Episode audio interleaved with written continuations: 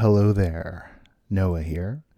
If everything is proceeding as we've been told, then this should be appearing in the backer only podcast feeds, which you can acquire via Patreon. Of course, if you're hearing this, that means that you have acquired that. Luckily, uh, I know more than a handful of you. Uh, and I'm going to ask, hey, did you get did you get your thing? Did it show up? Is it working? Um, so yeah, brand new experiment for us here uh, because we rolled over to Acast this week. Anyway, that's the stuff, uh, the rambly stuff you expected from the old podcast, and indeed the rambly stuff you should expect from these bonus episodes. Uh, this is the um, the full interview. I, I I cut out the the the parts at the the start where it's like you know this is how to do the browser window stuff uh, and indeed uh, we also had a section uh, that uh, we recorded some questions for another story we're working on and that stuff is is not here yet but we'll we'll probably we, we might drop uh, the the rest of it once that story's run. Uh, but this is about a this is about a half hour of of my interview with Corvas Brinkerhoff the creative director of Meow Wolf Las Vegas. Uh, this is uh, Corvas has been listening to the show for a long time. Um, I've gotten a chance to like meet Corvas for like a hot second a couple of years ago in Santa Fe. We'd never had a chance to sit down and talk, so uh, we we did this half hour. Then I did the other round of questions, and then I think we talked for like another 10, 15 minutes. Um, and one day, hopefully, we'll get a chance to sit down and talk again because I really enjoyed it. So uh, these interviews are kind of the reason why I started the show. So I'm glad that even though I've I've changed the show, and don't get me wrong, I am I'm very tired because of how hard I'm working right now, but I'm very good tired. I'm very happy with what we're making. I think it's going to uh, only be an asset but I'm also very glad that there's a space for these kinds of interviews. And now I've taken up two minutes of your time just talking about how much I love this. So let's do the thing. So I'm going to kick us off. Um, you got okay. to see this thing in every phase of development from napkin sketches, like all the way to the build. But what was it like to finally walk through with house lights off, show lights up, everything fired up? Hmm. You know, there's a, a kind of um, feeling of practical magic that you get to experience when you create something uh, this at this size with this many different ideas and contributors. Um, and there's certainly a moment in every show where it kind of like you see it for the first time in a way. Um, and you get to feel feel the power of that magic uh, in a very like visceral way. And I remember that moment with pretty much every show that we've done in the course of Meow Wolf, like my personal moment of experiencing that show and that magic, um, sort of in its entirety. But you know, you get little you get little doses of it along the way. Um, the whole journey with the um, Omega Mart exhibition in Las Vegas, that was a three and a half year process from the very beginnings of discussions around what might this be to opening day. Um, and so, and, and those doses are really important, right? Because three and a half years is a long time to be uh, obsessing over one project. So you need those little moments where you kind of like come up for air and connect back to inspiration and remember like why we're doing this. Um, how long? How long was the process on House of Eternal Return? It was like 18 months, I think. It was like absurdly fast, which of, of course at the time we had no idea that was fast because we had never tried to make a permanent art installation before. Um, we thought we were going really slow, and actually, uh, according to our initial estimates of when that show would be done, we ended up taking I think close to three times as much time to create it as uh, we had, had had originally intended. And this was like two and a half times again as long of a process. Yeah, exactly. Yeah, and and and similarly, it took a lot longer than we had thought starting out. I think at the beginning we were thinking 18 months to two years for for Omega Mart, or often I'll just refer to that show as Vegas. That's kind of our like shorthand um, within within Meow Wolf. Yeah, we thought we thought Vegas would take maybe two years. Um, yeah, of course it ended up being three and a half. Um, yeah, and but you, that's you, you get you get the pandemic asterisk too. So yeah, you know, although honestly, like the pandemic weirdly didn't really affect our timelines. Um, like we we we knew it was gonna take a lot longer uh, than we had hoped. Um, we knew that before the pandemic set in. We didn't know how much longer, but um, it, oddly, uh, it, it didn't really impact our timelines that much. It impacted a lot of other things dramatically. Like we um, laid off or furloughed um, like close to 60% of our team in response to the pandemic and being cut off from our only revenue stream with the House of Eternal Return and Santa Fe closing. Um, obviously, that had a, a, a huge impact on the project and on the team, and was extremely difficult and and honestly, frankly, like very painful um, for me personally and and for everybody. Um, but uh, the timeline actually somehow um, wasn't really impacted. You mentioned you, you you do remember the moment for you when when the practical magic hit. Could you take us there? For me, that moment now, it's about being in that space and watching someone I don't know experience it for the first time. That's for me, that's when the magic sets in. And I and I know that now because we've done like I don't know 30 shows or something in our in our 13 or 14 years of of making art together. Um, and yeah, it's the reflection uh, of the work off of a stranger and observing that reflection and seeing how it affects them. That's for me when I get to feel the magic. And I remember, why am I putting myself through all of these uh, incredibly difficult processes and endless meetings and emails and conversations and rounds of revisions and the process um, is so intensive to get to that f- finish line um, but that's why that's why when you get to feel what it means to someone else and someone that you don't know that you couldn't have anticipated or tried to uh, pander to in some way it's just the world reflecting your work back to you.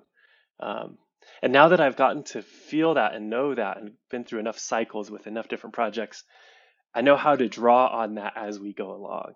And two years out from opening, I'm remembering, okay, don't forget, this is why we do this. We are going to find ourselves in a moment in the future where we get to feel what this work means to somebody else. Can we like sort of do some like time traveling here and draw some of that magic and that inspiration into this moment while we're working when we're so far away from that goal? Can we draw that in now and use that as fuel to help us get to that moment in the future? Um, and that that process starts to feel uh, like magic too. That's its own. It's part of it's part of the magic. It's part of the alchemy. Is like how to connect with that future audience and that future version of yourself and that future version of this project how to connect with that now so that we can use that energy to help um, bring that into being. So it sounds like you do what i think a lot of creators do which is kind of watch people move through the spaces they make. Is there is there something that people do inside the Vegas uh, unit uh, that I just tried it in my own mouth doesn't doesn't fit. I'm gonna say Omega Mart. There's something people do inside Omega Mart or in the space behind Omega Mart uh, that surprises you.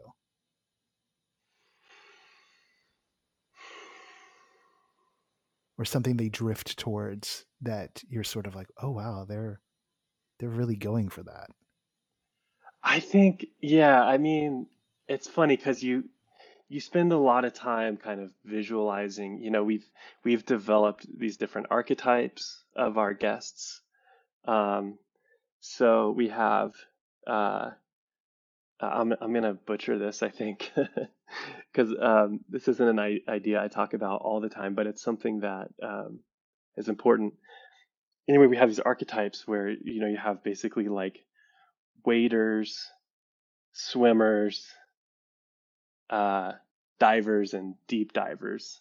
If I'm getting that right, it's close enough. You, you understand probably the the metaphor here. These are different types of users and kind of how they interact with the artwork. And the waiter is someone who is really drawn into the sort of physical, visceral experience of it all. So there's beautiful lighting design and this really complex sound design and these painstakingly handmade details to create these immersive environments. And the waiter is is sort of, you know, idyllic ideally like beautifully suspended in this kind of consumption or perception of of that experience.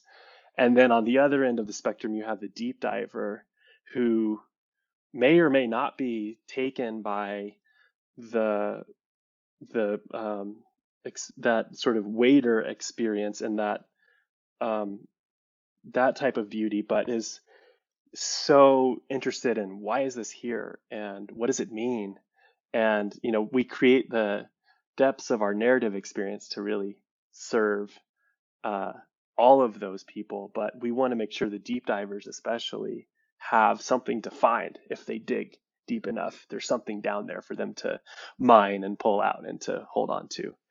Um, and so I'm always still, I'm a deep diver, right? Like, I think to create things like this, you have to be kind of a deep diver.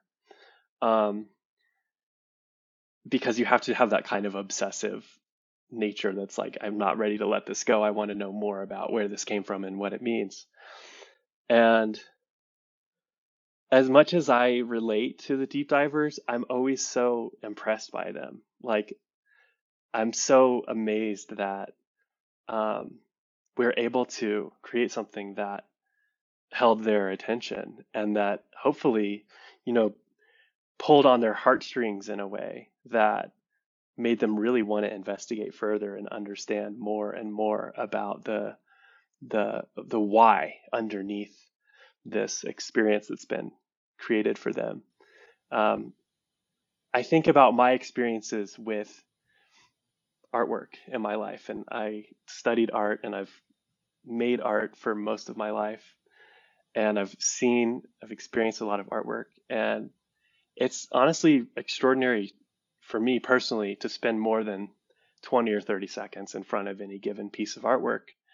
Um, and I and I think that's actually longer than average. I, I remember hearing a statistic that it's something like four to 12 seconds in an art museum is like the typical dwell time of someone observing one piece of artwork. Um, and so, you know, thinking about that and knowing my own experience of artwork, which is just so rare for me to get really drawn into something, um, to to create something that that inspires people to want to spend that kind of time with the work. Um, I sort of hope will always be surprising to me that because I think that means that I'm not taking for granted how special that is to um, have an audience or, or a member of our audience who cares enough about what we made to to go that deep with it. I'll tell you, like from what I observed when I went on Thursday, like you definitely spark uh, the curiosity of folks, and like some folks are kind of like you know intimidated and they don't know what to do or where to go or can they open that door, and then there mm-hmm. are other folks who are straight up running up to the doors marked staff only that that have like the normal NFC like reader on it and and right. tapping their boop cards on it uh, to the point where at one point I was like, uh, that you got to look for the one with the symbol. like I had to tell somebody. And then another one, there was a lady with her family, and she was like, I think if we level up enough that we're going to be able to get in this door. So like, I love it. Yeah. It, once you once you throw all the rules and conventions out, then you know nobody knows where the boundaries are anymore. So to me, that's like um, as imperfect of an experience design as it is for someone to like repeatedly fail to boop a door that's like intentionally locked so they can't go in there because there's some sensitive like servers in there or something that they're not supposed to have access to. Like that's not necessarily what I would consider successful experience design, but um, it indicates like uh, something that is very successful, which is that whatever conventions, you know, when you go into a, a, a anywhere really like a grocery store you know how to interact with the grocery store. There's conventions like you can hold a product until you get to this point and then maybe you should put it down if you're going to pass it. Or if you're in an art museum you can walk up to this point but don't touch that thing there. And like there's all these conventions that are mostly unspoken that we just all like agree to play nice with most of the time and when I see behavior like that, when I see people trying to do things they would not do in a grocery store or would not do in most art museums, it tells me, like, okay, we're succeeding at breaking the conventions open. And suddenly it's like a free for all in a way where nobody knows what the rules are. And as an experience designer, like that's a really kind of fertile soil to get to design experiences within, um, because I don't have to worry so much about the conventions and projections that someone might bring into the experience. So we've got them in a sort of state of mind where they're ready for something new to happen and, and excited by that. Um, so hopefully, as we get more sophisticated in our experience design and as our creation of these exhibitions, like we'll find ways to reward people for doing things like that, even if it's not exactly like what we intended them to do. Um, but yeah, I I love that. I mean, there's tons of there's tons of um, things that I I see happen that I think are so um, so exciting and and so surprising. I I think one of the biggest surprises for me and my journey with Meow Wolf was, you know, we're all adults making artwork you know, really for ourselves first and foremost, like as artists, like trying to stay true to what is inspiring to me, what do I feel sort of called to create in the world, and then hoping to make that meaningful and relevant to somebody else. And then we show that work, you know, and as adults, you kind of hope that like other adults will get it and connect with it. But right away, like within our first show or two, I remember seeing like young children just going bananas running around our exhibitions. Um, it was like these these beautiful primal kind of like um, powerful human circuits were just on like full blast in these children, just like pure wonder and curiosity, and their imaginations were ignited. And I never thought about that, like going to art school and thinking about art so seriously and really wanting to make something that was important and meaningful and and valuable to the world you know i never really thought about children. Um, i always thought about sort of people like me like my age or that had a similar worldview to me or whatever. Um, i was sort of projecting myself into this archetype of who i was making work for and seeing children connect with our work was mind blowing to me because I realized like, okay, they're not gonna give a shit about our artist statement. They don't care about our mission and vision statements. They don't care about what inspired me as the creator. They're they're not really that interested in these like sort of lo- loftier philosophical and ideological motivators that so much artwork uh, is sort of originating from. Like there's just like an immediate like light switch that's either turned on or not and children turn out to be a really useful like sort of metric for uh, is this working in a way? And we don't want to make work explicitly for children and that would be really really limiting and unfortunate i think if Wolf found itself in a position where it was trying to make work specifically and only for children. But seeing how children can connect with the work and how quickly it, that happens to me was like this beautiful indicator like hold on, there's something really interesting happening here.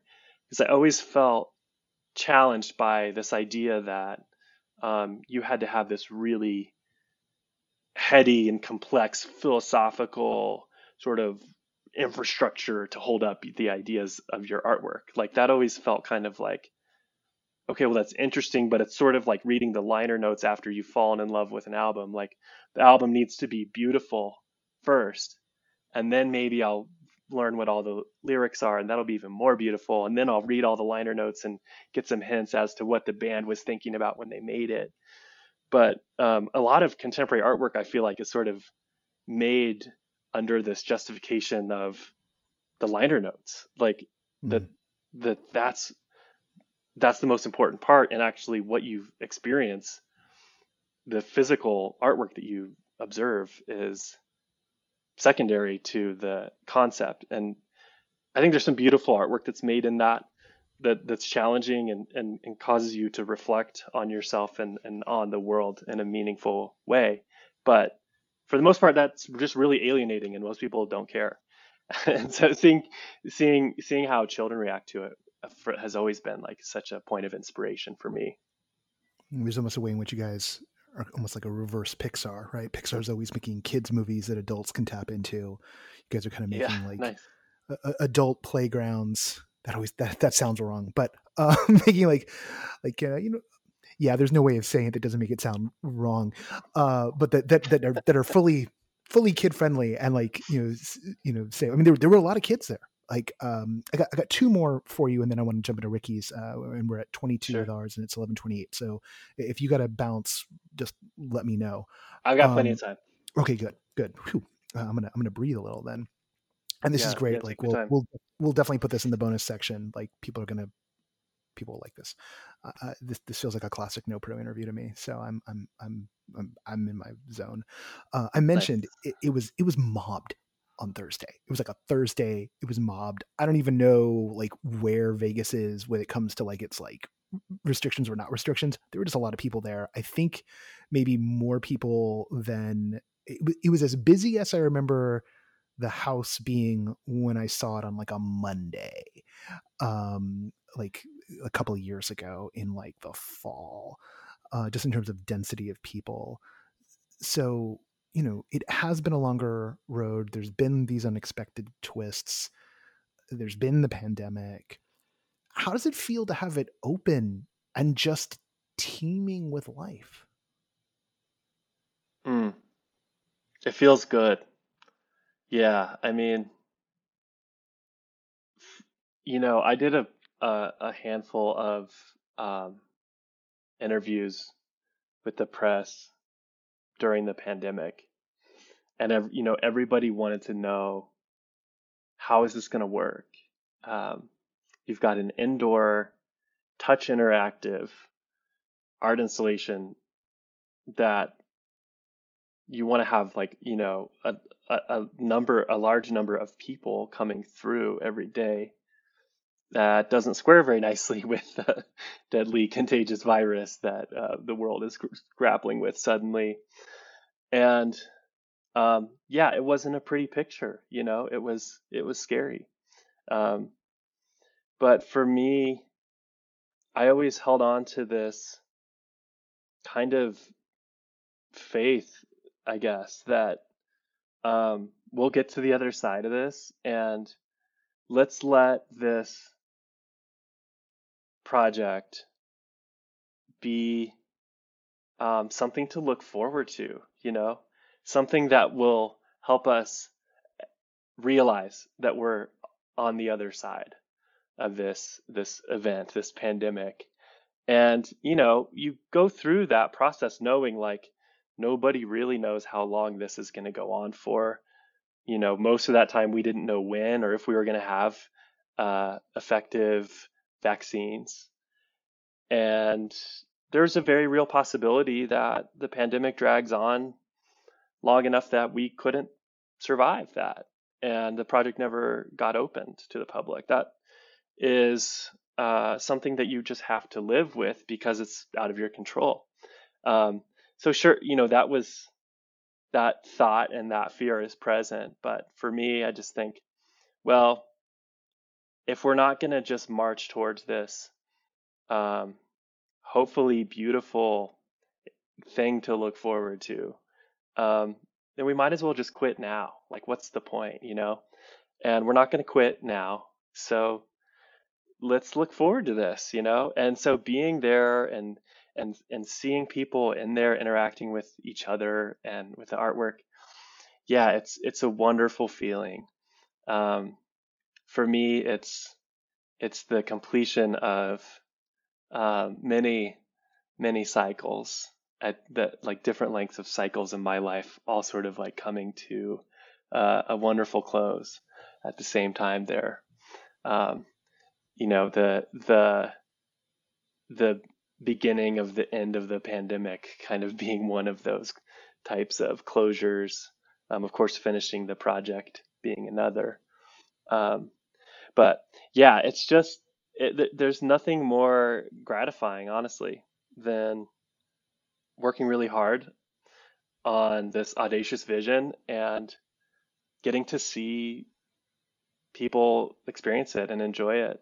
And fortunately, like our our creative instincts were good and people like it, you know.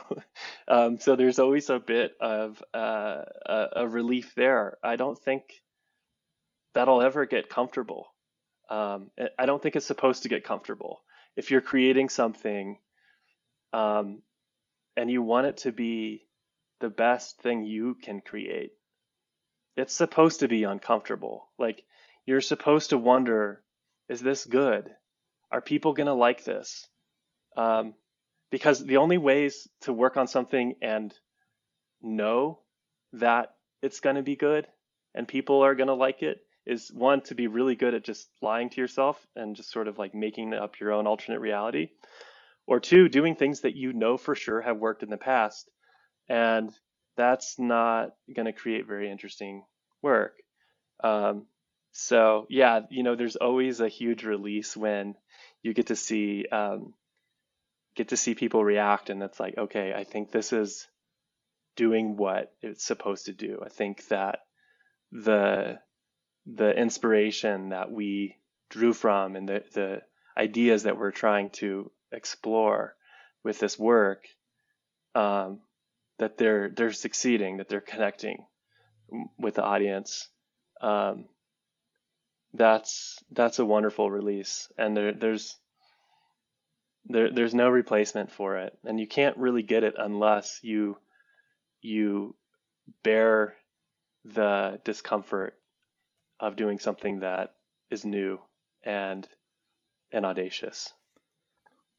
Would the Corvas who took up with Meow Wolf, I think you said 13 years ago, um, would would he believe you if you told him any of this? What you what you what you what you what you just pulled off? Because you pulled it off. Like yeah, I, I, I saw I, I saw know. those designs and I was like, I don't know if they're gonna do it. And then it's there, man. It's there. I don't know, man. I love that question. I honestly don't know because, um, on the one hand, like there's so much that has happened that uh, has gotten us to this point. You know, that's a- allowed us to work at this incredible scale. Um, that is so improbable. You know, it's just like I call it like a sort of um, string of consecutive miracles you know like you could say it's a miracle but really like that's you're selling it short. It's like it's sort of like winning the lottery like a hundred times in a row you know? It's like so yeah that's mind blowing like how did we get here? Or like how did that happen? There's something mysterious at work here that no one can take credit for. Um, and yeah that is utterly astounding and surprising and, and unbelievable. And then the Corvas of right now kind of is in disbelief to some, uh, on some level. But then, you know, at the same time, like when we were creating um, those first few Meow Wolf shows that that uh, I was involved in, you know, 13 years ago, it's like there was a picture in my mind of this being really big and being able to make this kind of uh, interactive, immersive, super collaborative artwork at a really big scale. Like you know, you kind of, it's like you have to have that vision that it's possible, or you'll never even try hard enough to find out if it's possible.